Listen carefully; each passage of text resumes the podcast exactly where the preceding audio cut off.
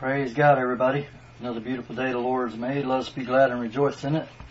Um, coming to you tonight with another video on on uh, just learning about God and about how to help us in our walk with Him, you know, and not to get impatient sometimes and get ahead of God or try to help Him with a circumstance, because that's what we tend to do sometimes. We tend to try to help God with this, with the circumstance and try to resolve it ourselves when basically we need to learn to wait on Him. But um, coming to you from the book of Isaiah, chapter 40. We'll start out by reading 20 verses 21 through 22. Isaiah chapter 40 verses 21 through 22. So if you have your Bibles, you can turn with me there, or you can um, just mark the verse down and go back and read it later on, or however you want to do it. Um, in Isaiah chapter 40, beginning with verse 21, says, Have ye not known? Have ye not heard? Hath it not been told from the beginning? Have ye not understood the, from the foundations of the earth? It is he that sitteth upon the circle of the earth, and the inhabitants thereof are as grasshoppers, that stretcheth out the heavens as a curtain, and spreadeth them out as a tent to dwell in. Let's pray before I get started. Lord Jesus, God, I thank you, Lord, for this day. Lord, I thank you, Lord Jesus, for another opportunity, Lord, to get on here, get on Facebook, Lord, and to, to do your, your teachings, Lord Jesus. And God, I ask you, Lord, to help me tonight, Lord. Speak through me. Use me as your vessel tonight, Lord Jesus. God, give me the words to say that you'd have me to say, Lord, that it'll help each and every one of us in our walk with you, Lord Jesus. God, if there's anybody watching tonight, Lord, that, that needs a touch from you, God, I ask you to reach to them, Lord, and touch them, Lord Jesus, in their body, God. And if there's anyone, Lord, that needs to be saved, God, I ask you to deal with their hearts, Lord God. And Lord, I thank you and I praise you for it, Lord. In Jesus' name I pray, amen. One of the key things is knowing and knowing what God can do and knowing what God is capable of. And uh, you see, we have tendencies sometimes to to get to where we dwell too much on what the flesh knows instead of what the spirit man knows. And a lot of times we don't even bother to teach the spirit man what he needs to be taught. Instead, you know, we'd rather stay home or rather sit and watch TV instead of getting into the Word of God or instead of going in, to church and sitting under a minister that can give us an understanding of the, of the Word, give us an understanding of God, an understanding of His ability to take care of us and to move for us in our time of need or move for us in our situations and our circumstances.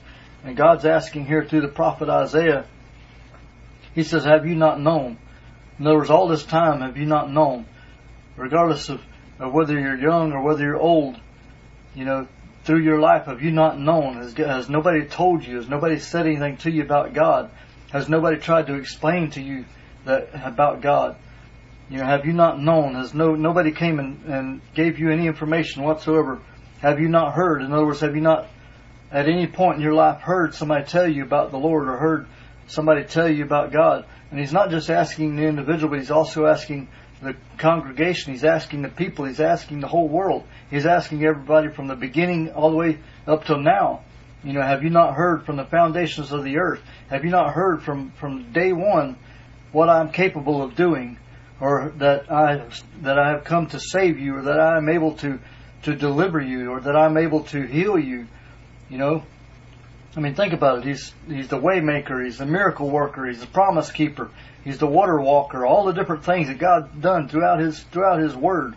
You know, He brought down cities. He brought down walls. He moved for His people. He delivered Israel out of the bondage of Egypt.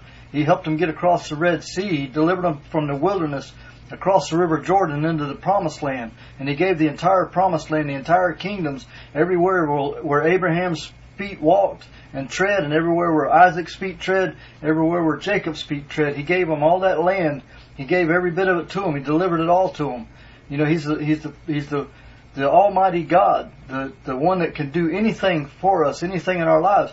And see, but he's saying here, have you not been told? Have you not heard? Has nobody informed you of what I'm capable of doing? Has nobody ever told you that I'm able to deliver you from this or able to get you out of this mess that you got yourself into? And yes, that we get ourselves into. A lot of times we get ourselves in the mess. But you see, if we don't have the knowledge of what God is capable of doing, or what He what He can, how He can move for us, and how He can deliver us, and the things that He can do, then if we don't have that knowledge, then whenever the problem hits or when the circumstance or the situation gets bad, and we're caught up in it, and no, we can't see no way out, then if we don't know what God is capable of doing, then how are we going to know that He can get us out of it? See, we have to know this. We have to know that. We have to know that about God. So how do we get informed about Him? How do we know?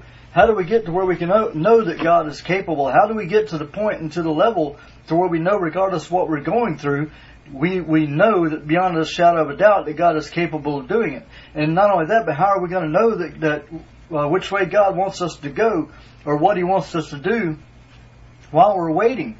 You know, sometimes we sit there and we we get weary because we put too much focus and too much emphasis on our situation and on our problem, whereas instead we should be looking to where God wants us to go and looking to Him for direction in our life, looking to Him, looking towards Him for solutions to our circumstance. And that's what I'm going to get into tonight as I go deeper into this. But it says, have you not known, in other words, have we not known what God is capable of doing? You can find all that out in the Word of God, what God is capable of doing for each and every one of us. If He done it for them back then, He's more than willing to do it for us today. But we have to trust Him and believe Him. Have we not heard? If you haven't sat underneath, uh, underneath good sound doctrinal teaching from the Word of God that is not lying to you, but instead is telling you what the Word of God says and what God has in store for your life, then you have not heard what God is capable of doing for you. So I suggest if you haven't, then get somewhere where, where you'll learn that what you know what God is capable of doing for you. Get under a good sound doctrinal teaching. Hath it not been told you from the very beginning? Notice from the very beginning, from the very beginning of time, it was told to to Adam in the garden. From the very beginning, it was told all men, all men, all the way down through the age. It's been told. Have you not understood? See, this is a key word. Have you not understood from the foundations of the earth? You have to have an understanding, and the only way you're going to get an understanding, understanding is if God reveals it to you and gives you an understanding of what's being said. The only way you're going to get that is through the anointing of the Lord or asking God to give you give you knowledge or give you an understanding and a revelation of what He's telling you or what He's saying in His Word. And once you get to where God can tell you, once you get to where you can hear what He's trying to tell you and understand, He'll start giving you an understanding of what He's of what He's saying and what's going, what God's trying to tell you in the Word of God. But you have to seek Him and get close to Him, draw close to Him, so that you can hear and so that you can know what His voice is saying, and you'll know that it's God telling you. See, the the vastness and the greatness of God, you will never have an understanding, or you'll never know if God does, if you don't if you don't get the study in the Word and allow the Word to show you and allow God to reveal to you how great and how awesome and how mighty and what He's capable of doing. Just like He showed Adam in the in the very beginning, and just like He showed Moses, like He showed Noah, like He showed all of them throughout the age, and th- showed Joshua and and showed. Um, uh, David, and showed Daniel, showed all the prophets and all the different ones, all down through the age. He showed them how great he is. It says, It is he that sitteth upon the circle of the earth, and the inhabitants thereof are as grasshoppers, that stretcheth out. See, God stretcheth out the heavens. In other words, He stretched out the heavens and He laid them out all around us, everywhere, all the stars and the moon and the earth and the sun. He laid out all that all around the earth as a curtain and spreadeth them out as a tent to dwell in. In other words, all the all the universe, God dwells in it, and He's amongst it. He can move anywhere and, and all all around. And the earth is His footstool. The Bible says that the earth, that the earth that we live upon, this rock that we live upon, hanging out in the middle of nothing, is the is the footstool of the Almighty God.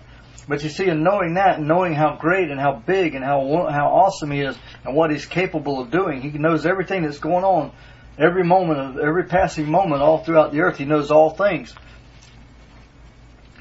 Let's see, having know that, look down in verse 28 of the same chapter. It says, Hast thou not known? Hast thou not heard? Again, he asks the same question again. Have you not known? Have you not heard? That the everlasting God, the creator of the ends of the earth, fainteth not, neither is weary. There is no searching of his understanding. See, we with our fleshly mind and our flesh our, our uh, limitations of the flesh, we will never be able to get an understanding of God. We'll never be able to get to the point to where we understand His level of thinking because the flesh, the flesh won't allow that. And see, we have we have to understand from what the Word of God, what the Word of God tells us, to know that we have to trust Him and know that we have to wait patiently on Him, to know that we have to to know that God knows what He's doing in our circumstance or in our situation. But you see, a lot of times it's, it's kind of like what Job went through. I mean, think about what, what Job went through. Job's dilemma that he was in. You know, the devil went into heaven and he, he asked God that he, to allow him to tempt Job, to allow him to go and, and told him, says, if I go and take everything he has away from him, he'll curse you and he'll, he'll refuse to live for you. And God said, I have trust, I have faith in my servant Job. I know my Job. I know that he's a, I know that he's an upright man and that he will, that he will stand and he will, I know his endurance, what he's capable of doing. So he allowed he allowed the devil to go down and do what he did. He went down and he killed all of all of Job's children, and he took all, everything Job had, took all of his belongings, took all of his sheep, all of his cattle, everything that God, that everything that Job had, the devil took it from him. But in all of that, he didn't curse God. Instead, he he he said, "God giveth and God taketh away." You see, but he still he still believed God to take care of him, regardless of what had happened. He knew that his God would take care of him and that he would keep him. But then all of a sudden, here come Job, here come the devil back again after asking God again, and God allowed him to put boils and sickness in Job's body. So now all this time that Job went through all this with a sickness in his body, yet God had God knew that Job would hang on and that Job would keep living for him even all the way through all this stuff that Job went through. But you see, God knew that in the end of it, what was going to happen with Job is Job was going to be even stronger in God, and plus he would remove something from him that God was not happy with and he would give Job an understanding and a greater understanding of, of, of himself. You see, of God. He would give him a greater understanding of what God is capable of. But you see, when Job come out the end of this thing, and Job was a better man than what he was before, and he had twice as what, twice the th- the belongings, and twice the stuff that he had from the beginning, when it was all taken away. But you see, through all of this, Job learned how to trust God. But you see, he also had friends amongst him that was trying to tell him this, tell him, well, Job, it's because you did this is why you're going through this. Job, it's because you said this the other day that all this is being, being, all this is happening to you. God has turned his face from you because you did this or because you said that, and that's why all this thing is coming into your life.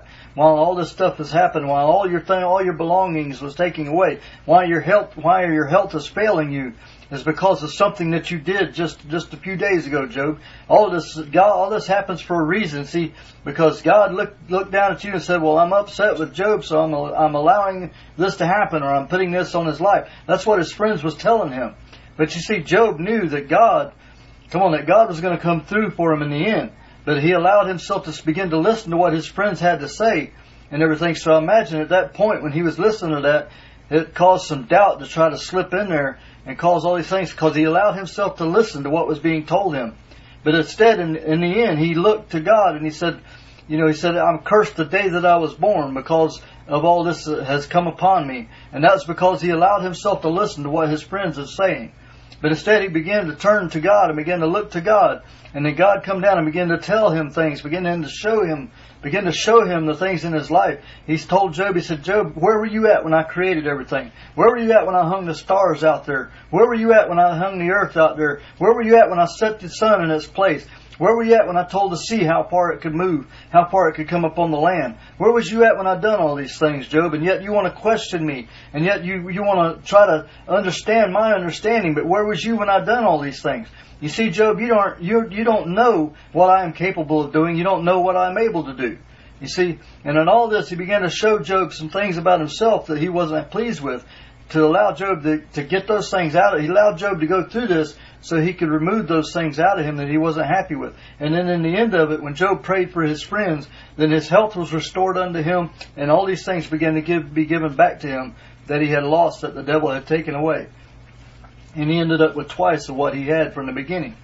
But you see, when you look at all of that and you, you begin to understand what Job, how Job reacted and how Job withstood everything during his dilemma and how he kept his face towards the Lord and he kept going without faltering from either side and told his wife, you know, that's a foolish thing to do what you're saying. You're a foolish woman to tell me to curse God and die because I know in the end of this thing that I'm going to come out smelling like a rose and that God's going to move in my circumstance and in my situation.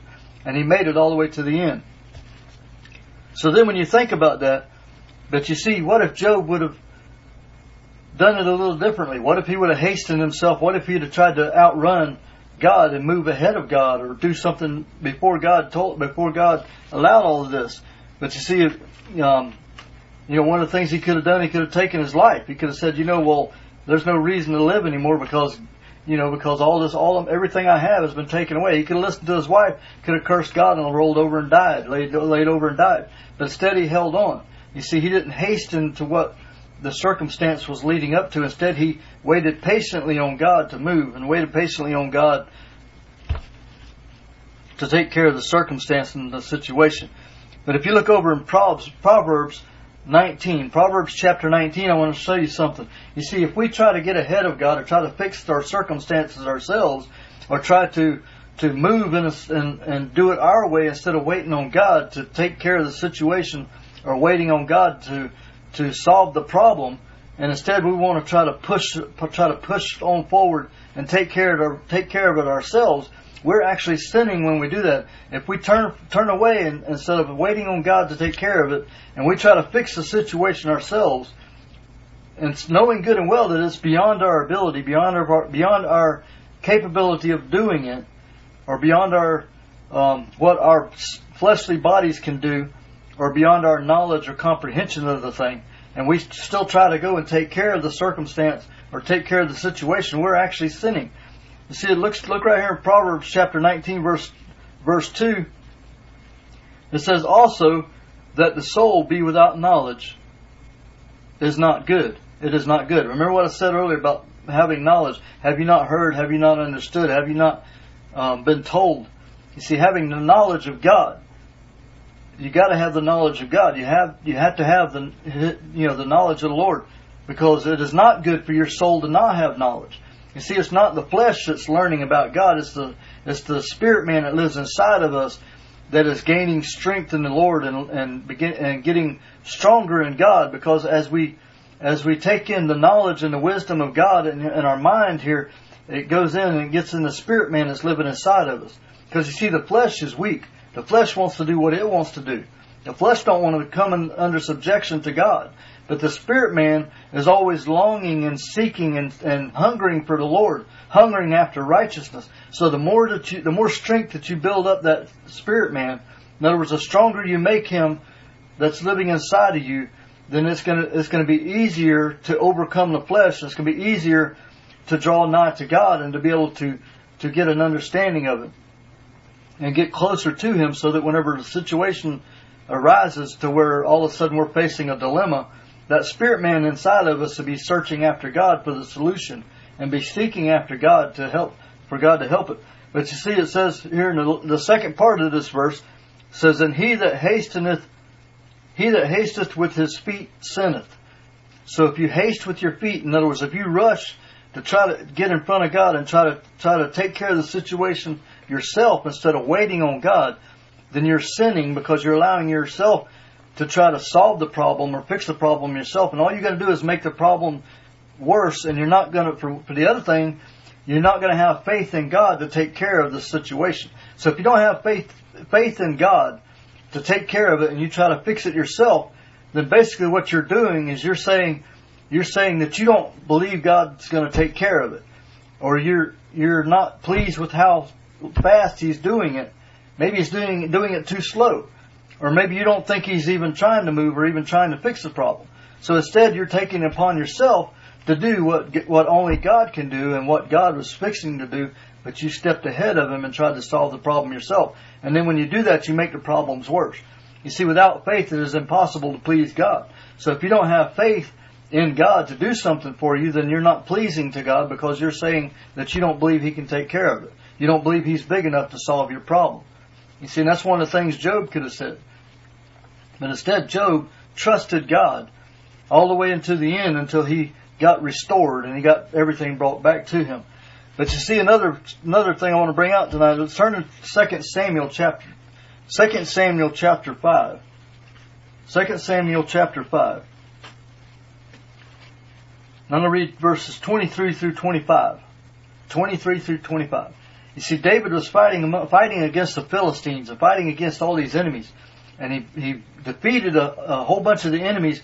Then all of a sudden, as they were as they were taking care of the, the stuff around them at the time after the the battle was over with, you know, taking care of the weapons and burning the, the different things, burning the bodies and all that stuff that they were doing, cleaning up the mess.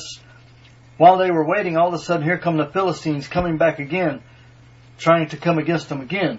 So as they came, as the Philistines came up against them, and they were standing there, David, instead of just telling his men, "Come on, let's go, let's go down there and get them," you know, and hastening with his feet, he said, "He said, hang on a minute, let me seek God, let me ask God what to do about this situation and this circumstance."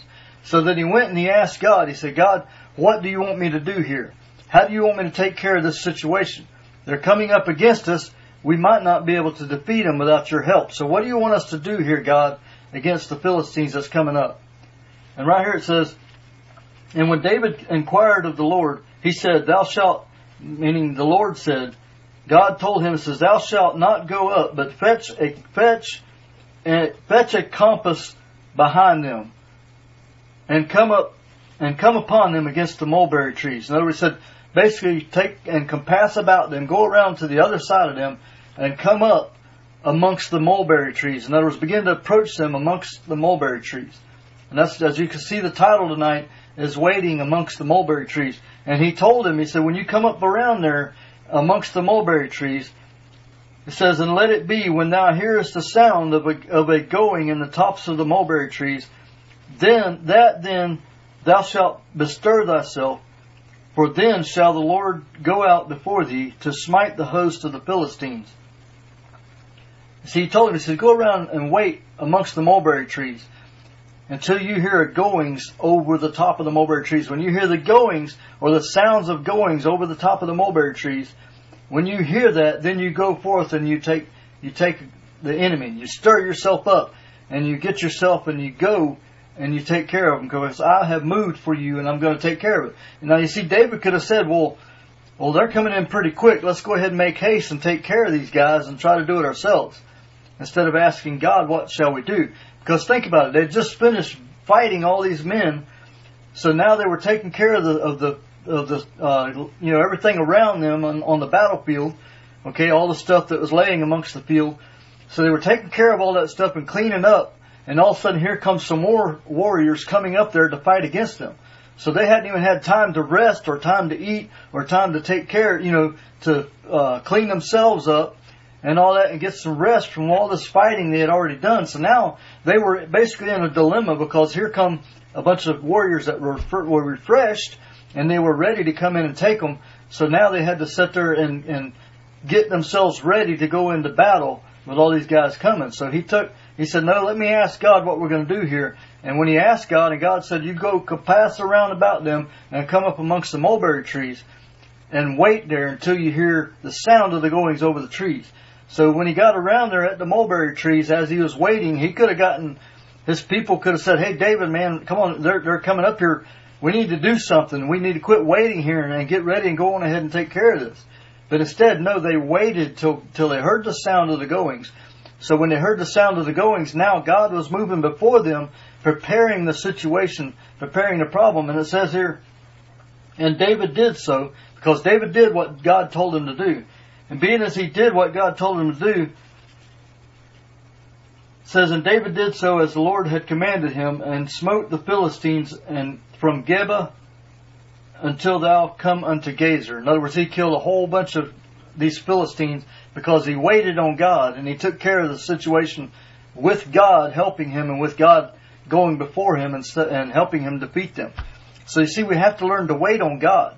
We have to learn to wait, like that, like my title tonight, waiting amongst the mulberry trees. So we have to wait. We have to wait on God to move for in our situation. Whatever we ask Him to do, we have to wait and let Him take care of it. So as we wait and we be patient about the whole situation, God's going to move in it.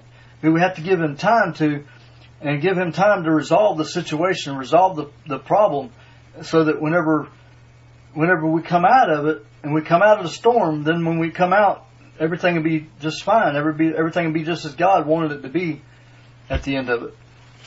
And turning back over to Isaiah chapter 40, back over to Isaiah chapter 40, verses 29 and 30, it says, He giveth power to the faint, and to them that, that have, and to them that have no might, He increaseth strength. You see, we're not strong enough to do it ourselves. and we're not, sometimes we're not strong enough to endure because we get a little weary and get a little faint and we begin to get to where we, um, we get tired or get wore out just from trying to keep pressing forward and keep pushing on and keep trying to make it to the end of this thing. Sometimes we get a little weary and sometimes we get tired and frustrated and, and we allow the troubles and, and the worries of this life and the, the problems of this life begin to overtake us and, and we get to the point sometimes where we just feel like throwing in the towel. But if we wait on God and we keep pressing and keep pushing on and we don't give up, then we're going to make it to the end of this thing. But why? Because God's going to give us strength. It says right here, it says He gives power to the faint. In other words, if you're about to faint and you keep your eyes focused on God and you keep striving to make it to the end of this thing, you keep pressing towards that mark for the prize of the high calling of God in Christ Jesus, and you don't throw in the towel and you keep going and keep moving on, keep moving forward, God's going to not let you faint. He's going to keep you. He's going to help, help you. He's going to sustain you. He's going to keep you up and help you make it through this thing. Like that foot, the footsteps in the sand, whenever that, whenever the person got tired, and got to where he just couldn't go on anymore. And he looked down and he only seen one one set of footprints, and he thought God had left him.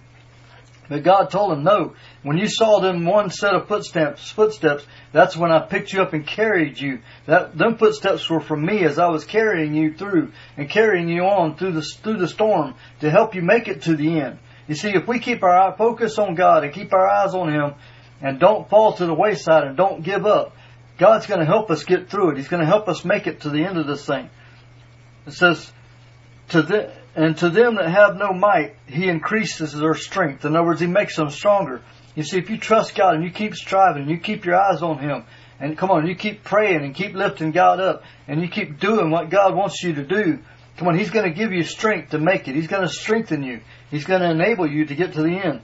Even the youth, that, even the youth, even the young people, even the ones that, that you think are strong, even the ones that you think can make it through this thing, even the people, even the, the greatest man of God that you know in your life, even them get weak. Right here it says, even the youth shall faint and be weary. The young men shall utterly fall. In other words, the ones that you think is strong, the ones that you think because they're young, uh, not, not young in the Lord, but what I mean here is that because of them being strong in God, alright, and you're, you're a little weaker, a little, um, you don't have the strength of some of the others.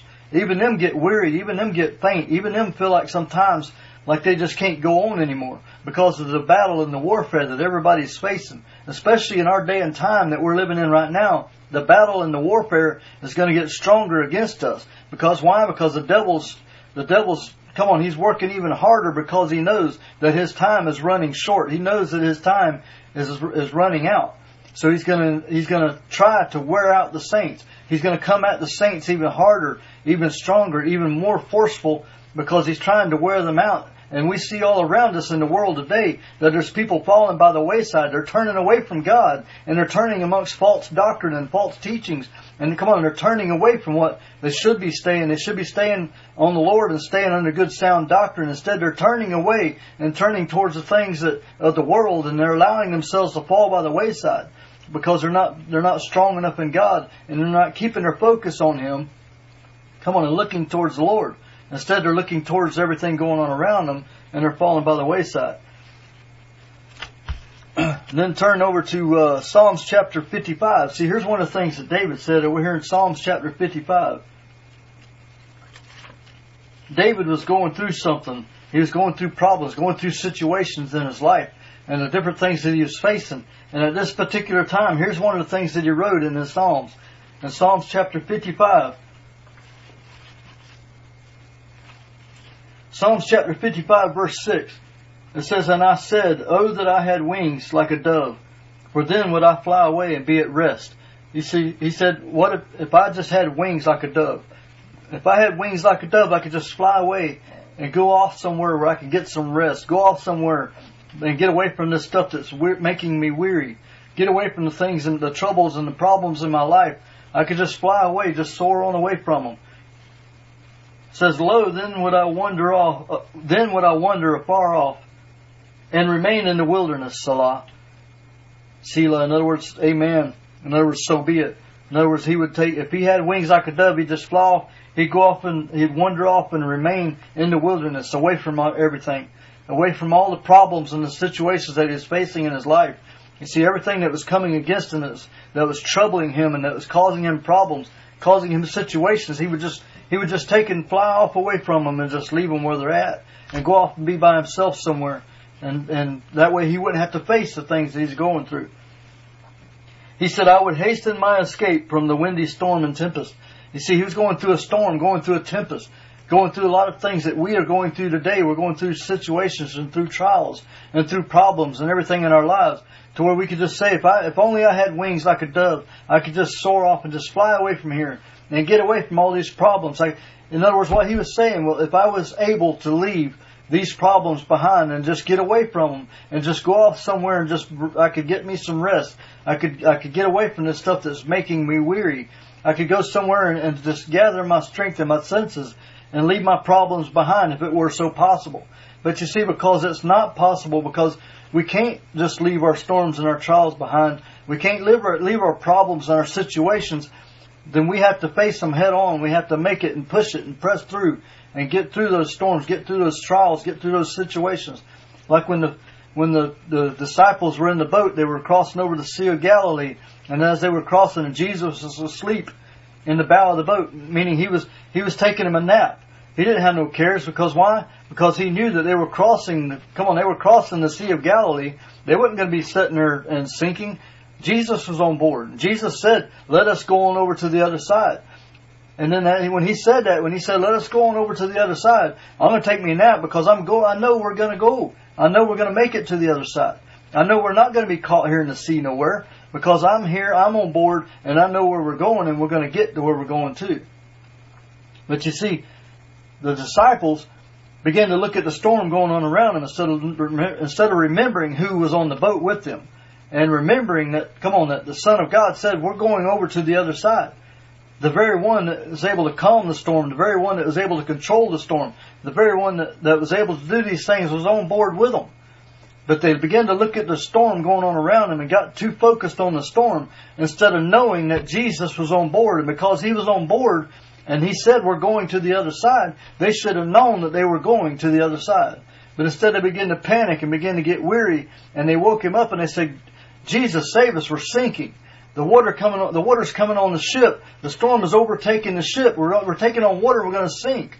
But you see, Jesus knew that they were going to the other side because he was on board. Even if the boat would have taken on enough water to sink, the boat was not going to sink because they were going to the other side. And Jesus told them, He says, "Why do you? Why? Wherefore do you doubt? Why do you doubt? You know, you, I'm on board with you. We're going to make it to the other side."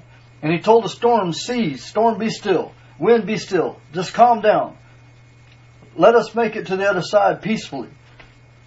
And he showed them that because he was on board, they were able to get to the other side. But you see, we began to, we failed to keep our eyes on Jesus. We, we failed to keep our eyes on the very one that's in control of our lives. He's the author and the finisher of our faith. And because of him, because of what he did 2,000 years ago, dying on that cross to save us, come on, suffering at the whipping post for our healing, come on, he te- he's, he's, He's uh, the high priest in heaven that's praying for us. Come on, hallelujah. He's the one that's in control of our lives. And because of that, if we keep our focus on Him and keep our trust in Him and believe in Him and have faith in Him beyond a shadow of a doubt that we're going to make it through, come on, we have to grab a hold of that thing and say, regardless of what happens, regardless of come hell or high water in my life, I'm going to keep my eyes on Jesus. See, regardless of whether all hell comes against me, meaning the devil himself or all all this you know every every enemy every enemy we have in the spirit realm comes against us. God's going to raise a buckler up against him and he's going to raise come on he's going to raise a standard up against our enemy and say no you can't do no more. This is it. I'm drawing the line. I'm cutting you off. Leave him alone. And come on and keep our focus on jesus and know that he's going to get us through. Come on regardless of whether the sea rises or whether the, whether the, the earth quakes or whatever. Keep our focus on God and know that we're going to get through this thing. We have to trust Him. We have to believe in Him. Come on, that's what He said He would do for us. He said, whatsoever thing you ask, believing, having faith that I can do it for you and trusting me, you shall have what you receive, what you ask for, what you request for. But you have to trust and believe and know that regardless of whether it looks like you ain't going to get it, regardless of whether it looks like you're not going to make it to where God wants you to be at, You still have to trust and still have to know. You have to believe. You have to have faith that whatsoever you ask, trusting and believing that God's going to do it for you, you receive it. You have to do that. You have to trust Him. But you see, when David said that about, if only I had wings like a dove, I could just fly away, just go, just go on away from my problems, leave all my situations behind. Then I know everything would be better. Everything would be so much better if I could just get out in the wilderness and get away from all this stuff. Get away from King Saul trying to kill me. Get away from all the people, all the, the all the enemies that's coming against me. Get away from all these problems and all these trials that I'm facing in my life. If I could just get, just take and just get wings like a dove, I would just be able to fly away and just leave them and just go on off somewhere and all my problems would be left behind. But you see, it doesn't work like that because wherever you go, your problems are still going to be there. You can't never get away from them. You can't never get away from your problems because your problems will always be there until you overcome them. You have to overcome your trials and overcome your situations. But you see, here's what we have to do. If you look back over in Isaiah chapter 40, once again, Isaiah chapter 40 verse 31 says, But they that wait upon the Lord shall renew their strength. We have to wait on Him. If we wait upon the Lord, we will renew our strength. How will we, how will we renew our strength? If we wait on the Lord, we're going to get we might get so weary and so beat down and so wore down. Come on, to where we feel like we can't go on anymore. To where we feel like it's just I'm just it's just taking me down. Uh, I'm covered up. I can't even see which way's up at this point or at this time at this level. I'm just so caught up in all of my mess. But you see, if we wait upon the Lord, we shall renew our strength. They shall mount up with wings as eagles. They shall run and not be weary. They shall walk and faint not. They shall walk and not faint. In other words, you'll keep pressing on. If you wait on the Lord, He'll renew your strength. And when He does, you'll, you'll get wings as an eagle so you can soar above your storm, soar above your problem. You'll, you'll get to the point and to the level to where that storm will no longer affect you. So then you will press yourself right on through to the other side of the storm and be through it and be done with it. Be done with your trial. Be done with your situation. If you wait upon the Lord, you'll renew your strength. You'll gain wings as an eagle. And you'll rise up above your storm. You'll run and not be weary. You'll, you won't, you'll walk and not faint. You'll make it through it. You'll make it through this thing. Regardless of what's coming against you, you'll get through. You'll make it to the other side. And then over in Hebrews chapter 4 verse 16. Hebrews chapter 4 verse 16. You see, instead of getting wings as a dove so you can fly and run away from your problems, instead get wings like an eagle so you can soar above them and get above the, the get above the boisterous wind that's blowing underneath you. The storm will still be there and you'll still be around the storm, but you'll be above the level of the storm to where the storm is not affecting you. That's what it's talking about here. That's what it's saying in Isaiah. You'll mount up as, on wings as an eagle, and you'll rise up. You'll get to the level to where your storm down below you will not affect you because you'll have your trust and your faith in God, and you'll make it through your storm because you'll fly above the boisterous winds and fly above the hail and the the storm and the the rain and everything and all that's affecting that's affecting you. You'll rise up above it and you'll make it through this thing. But here verse 16 of chapter 4 in the book of Hebrews says, Let us therefore come boldly unto the throne of grace, that we may obtain mercy and find grace to help in time of need. So what's that, what's the, what is that saying here?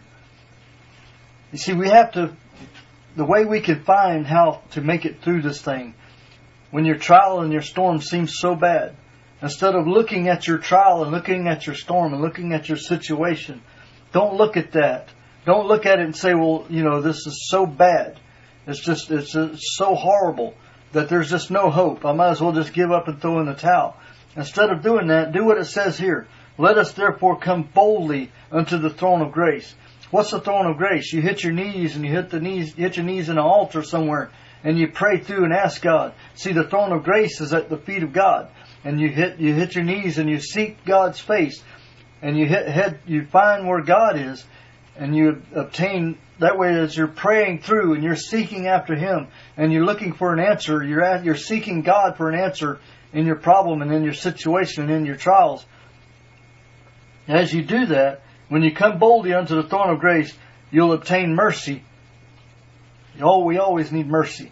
We always need mercy in our lives for our shortcomings and for our, our faults, our faults and our, our problems that we, you know, when sometimes our problems get a little hard and we, we end up, we end up tripping up a little bit or stumbling and we have to ask God for mercy on us, mercy on us and cover our, you know, cover our sins with His, with His blood and, and to cover those problems that we have in our life, our shortcomings, our little situations and areas where we're weak at, to where when the trial hits and we tend to falter a little bit because of those, those weak areas. You know, we need great, we need mercy for those weak areas in our life and for our shortcomings and areas where we fall short with God. That you may obtain mercy and find grace to help in time of need. See, you could seek God and find grace. Find what's grace? Grace is when God shows you and enables you to make it through it. He shows you what you need to do in that situation and in that trial to make it to the end. You see, we have to have grace from God. Grace, grace enables us to live right. You see, grace shows us how we should live. It shows us how we need to act and how we need to respond. It shows us how we need to, all the different things we need to do in our life. You see, it's not man that cleans man up. It's God that cleans man up. When you come to God and God will clean you up, how does He clean you up? Through grace, He shows you how to live. He shows you the things you got to do. He shows you how, where in areas where you need to clean up at and where you need to, to straighten up your, you know, your weaknesses. He shows you where your weaknesses are so that you can get stronger in them. And he shows you areas in your life that where you need to, to where you need to get strength at. And that, that's the grace of God. Grace, the grace of God shows you that. So you see, when you're facing a trial or a situation that you're going through in your life, instead of focusing so much emphasis on that trial and on that storm, look to God and seek His face. Approach, boldly approach the throne of grace and ask God to show you what He wants you to do or what He's requiring of you to do so that you can get through this trial and through this situation. You see, instead of looking at your situation, you look to God. Find out what God wants to do, what wants you to do. That's what Job did. See, instead of listening to his friends, he said, you know what? You guys ain't helping me none. All you're doing is just making my problem worse because you're making me doubt. You're making me doubt God. You're making me sit here and look at, at myself and look at all this stuff that you're telling me that it's because of this or because of that or because of so and so or because of of just the way something looked or whatever whatever his friends were all the different stuff different junk that his friends were telling him same with you whatever your friends are telling you instead of seeking after seeking after a solution or answers amongst the heathen look to God for your answer or for your solution. You see that's what he had to do. He had to tell his friends look guys you're not helping me. Just, just go on, be quiet, shut up, get away from me, leave me alone. And then he looked to God, and God, as he began to talk to God about it, then God began to show him and began to, and ended up showing him what he needed to get out of his life that God wasn't pleased with. And when God showed him that, then he realized, okay, well, this is what God wants to do. Then he addressed that issue and then he prayed for his friends and then he was healed and everything was given back to him. You see, as you're going through that storm, it may be a situation that God's trying to get something out of your life. Or it may be something that you brought upon yourself. Either way, whatever it is, God has a way out. Because God's not going to put you through something without giving you a way out of it. And you have to look to Him to find that way out. You see, so waiting amongst the mulberry trees, instead of getting ahead of God and trying to fix this problem yourself, or instead of throwing in the towel and say, I'm done with it, find you a nice little shady spot under the mulberry tree and seek God's face. And say, God, what do you want me to do here? What, what do I need to do? In what area do I need to improve? And where is my way out of this situation? God, you know. And I trust you and I believe you, God, to help me get through this thing. And God, I'm asking you Lord, to help me get through this situation. Help me get through this problem. Because Jesus, I know you're capable of doing it. I know you're capable of fixing and solving this and moving in this situation. Sit down and talk to them. Don't talk to your heathen friends. Don't talk to people that you don't have, that you shouldn't be having confidence in. Find somebody that, that a godly person that knows the Word of God if you need somebody to help you in that area. But also seek God's face yourself and see what God has for you. Find out what God can do. Don't limit God but find out what God is capable of doing. And the only way you're going to find out what God is capable of doing is by studying the Word and getting an understanding that He's the one that created the whole universe. He's the one that sets and encompasses and, and camps Himself around about the entire earth. And His, come on, the, the universe is His living room, His throne room. The earth is His footstool. He's an almighty God that created all things with just the words of His mouth and then took time to set and form man out of the dust of the earth. We're talking about the creator of all things here that's capable of changing reality, that's capable of, of moving in situations. Why? Because He's the one that created everything. He's the one that, that told it how to do, how to work. He's the one that tells the wind to blow. He's the one that tells the sea, alright, see, you can only come so far. Can you figure out in your own mind how God told the sea not to come any further than that? Can you in your own mind, yeah, we, we could say gravity, but does gravity actually hold everything? Or is it the power of God that holds everything in there, in place? You see, what you gotta realize, it's not just, it's, gravity didn't just come out of nowhere. God told everything how to work. He told the sea to stay where it's at. He told the earth to float amongst the ocean where it sets at and keeps the continents together. His very words out of his mouth keeps everything together. See, the earth, the, the rocks and the continents of the earth is just floating amongst the sea. Well, how does that keep them not from, from moving from, from one area where they're at to total somewhere else? We don't understand that. Only God has an understanding of what He is capable of doing. How does the earth revolve around the sun? I mean, think about it. The earth setting out in the middle of nothing, rotating or revolving around a huge rock that's on fire in the middle of all of everything and yet the earth stays a certain distance away from the sun and stays that exact distance as it revolves around the sun every year. The scientists can't explain it to to complete total understanding of how it works.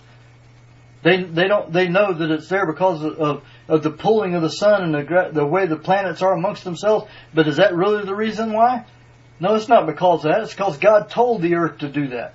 God told everything to do what it's doing. He's the one that designed it all. Our bodies is only being able to breathe in a certain amount of oxygen in the atmosphere and be able to survive. God told, God's the one that set that into motion. He's the one that made, that designed everything and that spoke, spoke it all into existence. So if He's the one that can do all these things, then, then why do we put a limit on Him whenever we're facing a trial or situation that He, and we say He can't get us out of it? That's what I'm saying tonight. Wait patiently under the mulberry trees, seek God's face and ask Him to help you. Ask Him to get you out of your situation, get you out of your circumstance. And then when you ask Him, trust and know and believe that He can do it. Get a relationship with God so that you'll know what God is capable of doing. As you build the relationship with Him, as you build your relationship with God and get closer to Him, you begin to get a better understanding of what He wants in your life. You begin to get a better understanding of what He's capable of doing. You begin to know the power that God has and what He's fully capable of doing. But without that relationship, you'd just be like just any other person out on the street that's never met God or doesn't know anything about God or doesn't know anything about the Word of God. But you see, if you if you be like one of them people, then you will never know what God is capable of doing in your life. You'll never wait patiently amongst the mulberry trees for God to move and for Him to, to, to get the situation to begin to resolve so that you can press on through this thing. Instead, you'll try to solve your problem yourself. But you see, we have to learn to wait on God, learn to trust God, and we have to learn to know that God can move and God can solve these problems. He tells tells us everything in His Word here. But you see, if we don't dig into the Word of God and find out what He's got to say, then how are we going to know that? How are we going to know that God can part the sea? If you don't know that God parted the sea for the Israelites so they could get across on dry ground and then drowned the men that was chasing them behind them by dropping the sea back in on them. Fed them manna out of heaven. I'm gonna drop them angel bread out of heaven at night uh, during the early morning when the dew was rising. He dropped the manna down on the ground so they could go out and gather it together and eat. Angel food right there laying on the ground in front of them. They come out of nowhere. Just popped up with the dew. God's capable of doing those things. He parted the Jordan and kept it kept it open long enough for him to take twelve stones from the come on take twelve stones and set it amongst in the middle of the of the of the river Jordan as a remembrance that God let them cross over on dry ground. And then he told them to take twelve stones from the river for a remembrance to set up in the camp and set up in Jerusalem to show as a remembrance to explain to their children how God led, how God parted the Jordan so they could cross over from the wilderness over into the Holy Land, over into the, to the land of milk and honey, into the promised land that God had promised them, that God had promised their ancestors, had promised their great, great, great, great, great, great grandfather Abraham. He said, I'm going to bring your people in to the promised land and give them everywhere that your feet trod. How would we know that God is capable of doing that? He held the River Jordan open long enough for them to do that as the priests were standing there with the Ark of the Covenant in the very middle of the River Jordan with dry feet to allow them to go over and take the stones and move all those stones around so they could have remembrance of what God had done. And those very stones are still there today, laying in the riverbed of Jordan. All these things that God is capable of doing. Open the eyes of the blind, when he healed the leper, made one leper whole. All the different things that he done, healed the, the lame man, healed the woman with issue of blood, all the many, the many multitude of, of healings and miracles that he done while he walked the face of the earth and everything that God has done for us. And yet we get, yet we, we get faint and get weak in our believing and trusting God to know that he can do it for us. But we have to trust him. We have to believe in him. And as you get a relationship with Jesus, and you will learn more and more to know and to understand what God is capable of doing. But you won't get that if you don't get a relationship with Him. If you don't hit your knees and seek the face of God and find what God can do and study in the Word of God. Dig into the Word and know what God can do. Fast and, and bring your flesh under subjection. The more you bring that flesh under subjection, the stronger that spirit man again over that flesh. And the longer that, the stronger that spirit man gets inside of you, then the more that you'll trust God and the, the greater that your faith will become because you're feeding the one that gets, that'll get stronger in the Lord. And you're putting the weaker one under subjection. As you put the flesh under subjection, you, you increase strength in the spirit. And that's what we gotta do. So wait, un, wait patiently under the mulberry trees. Wait amongst the mulberry trees for God to move. Seek His face and find the face of God. And learn more of Him so you'll know. Learn the greatness of God. Don't don't be come on, don't be weak in what you know of God. Don't limit God. But get a better understanding so you know what He's capable of doing. I hope this helps you tonight and um and everything and and uh I'll be back on again as soon as I can with another video. But I hope this helps you in your walk with, with God and and um and seek his face and get strength, get to know what God is capable of doing. And know that He's strong enough to move for you, regardless of what your circumstance is, regardless of what your situa- situation is. God is fully capable of taking care of it for you. You just got to trust Him and believe Him. Thank you for watching tonight, and uh, um, if you haven't tuned into my podcast or or um, went and liked my my pages that I have on Facebook, uh, please do so. I'm going to start putting the church uh, the church videos, Haven of Rest that I record. I'm gonna start putting them, start recording them from from my church page, my Haven of Rest church page. It's called my my my church videos, Haven of Rest Church. That's what my page is called, and um, but that's I'm gonna start doing the church videos on. And uh, so if you haven't went there and liked that yet, please do so, um, so that you won't miss out on them. And uh, thank you for watching tonight. Love you guys. God bless.